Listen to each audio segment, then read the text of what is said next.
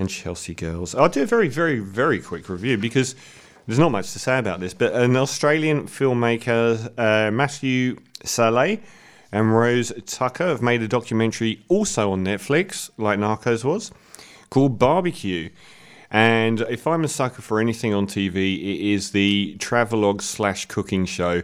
Uh, Mr. Bourdain or Rick Stein, those are my go to programs all the time. Excuse me. I'm getting the after effects coming through. As you can tell, my voice has been going quite a lot throughout the show. So just the after effects of the flu. So they've released um, Barbecue. It was at the South by Southwest uh, film events. Uh, obviously, that's a, a really big thing in Texas where they have a lot of music acts and so on. And they've made a film about barbecues around the world. And apparently, if you make a cooking show on TV and it's featuring barbecue or cooking over fire, it will immediately get higher ratings than every other episode of that series. I don't know why, but I watch them. With that's what I want to watch the most. And apparently, worldwide, they have barbecue culture that is um, indicative of uh, a similar kind of thing wherever you go. Even though it's done very differently in places like Argentina, in places like Japan with yakitori. Um, there are often similarities and there are often very interesting differences as well. So they've made a sort of like a They've gone around about eight different countries and, and they've shown barbecue culture there. And this kind of thing I'm a sucker for. I love all of that. Um, it's beautifully shot. It, for me, it it's there's a little bit of a misfire.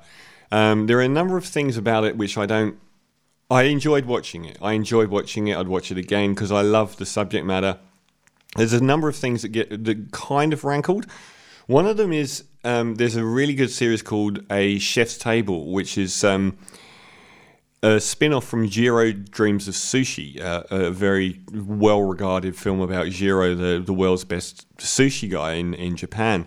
And they made it into a TV series. And it, the thing is, is that it's, it's a very stylized show, and it's got a very it's, it's very there's lots of very slow, arty, framed shots and when I binge watch, I kind of got over it a bit. It's like if I watch Anthony Bourdain's, he can go for these sort of dreamy, you know, you see the local people in their fishing boats sort of thing, and then he'll throw in something punchy, but there wasn't very much punch in those chef's table show. It was all kind of that sort of very atmospheric, very sort of stylized way of making stuff. And they do that in this as well. There's not much punch. Uh, it does get go off into these dreamy sort of you know soft focus cinematography shots all the time. That's one thing. Another thing is it's very uneven. They make some weird choices. Like it opens with um, South Africa, and I didn't find that interesting. It was just some guys sitting around talking about barbecue, but it wasn't particularly interesting. And then they went on and did in, in Japan, and it was a brilliant segment. It was really, really fascinating. So it was kind of uneven in what they were focusing on. I thought sometimes they could have focused a little bit differently. Uh, one of the worst, the worst of the bunch was the Australian one. We have one of the most developed barbecue cultures in the world, and they kind of went for the building site sausage fest. You know, it's like even if you go to probably you know the poorest barbecue you can, you've got great wine, you've got people making really really good quality food usually. And you only get those sausage sizzles at elections and Bunnings and so and so. So they focus on like some outback place where it's very, very rough. And they just chuck some snags on the barbie. And I thought that's not really indicative of Australian barbecue culture.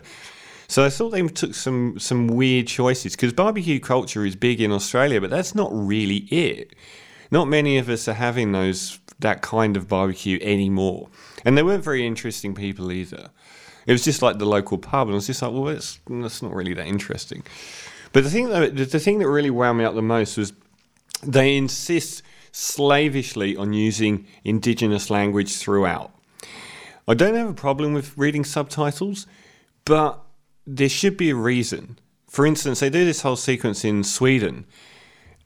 You can't find anyone in Sweden that's not fluent in English. You don't need to have the guy talking in Swedish to you especially when you spend so much time framing every shot and shooting everything. You spend much of the time just reading. And the worst bit was the Maori bit. It really wound me up. There's got this guy, and it's a very long sequence, and sadly, it's the, the last sequence, and, and probably the longest.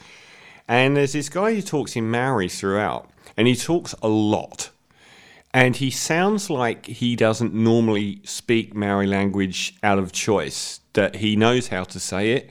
And it's all a bit clumsy, but when you see him in the background of the shot talking to his own friends and family in English, 100% of the time. And every other Maori in the whole sequence speaks nothing but English. You're like, why is the viewer the only person that's being spoken to in Maori? Because you're just reading the whole time. And it just doesn't, it just kind of annoyed me. So I thought a few artistic choices along the way. Um, barbecue, I'd probably give uh, 6 out of 10.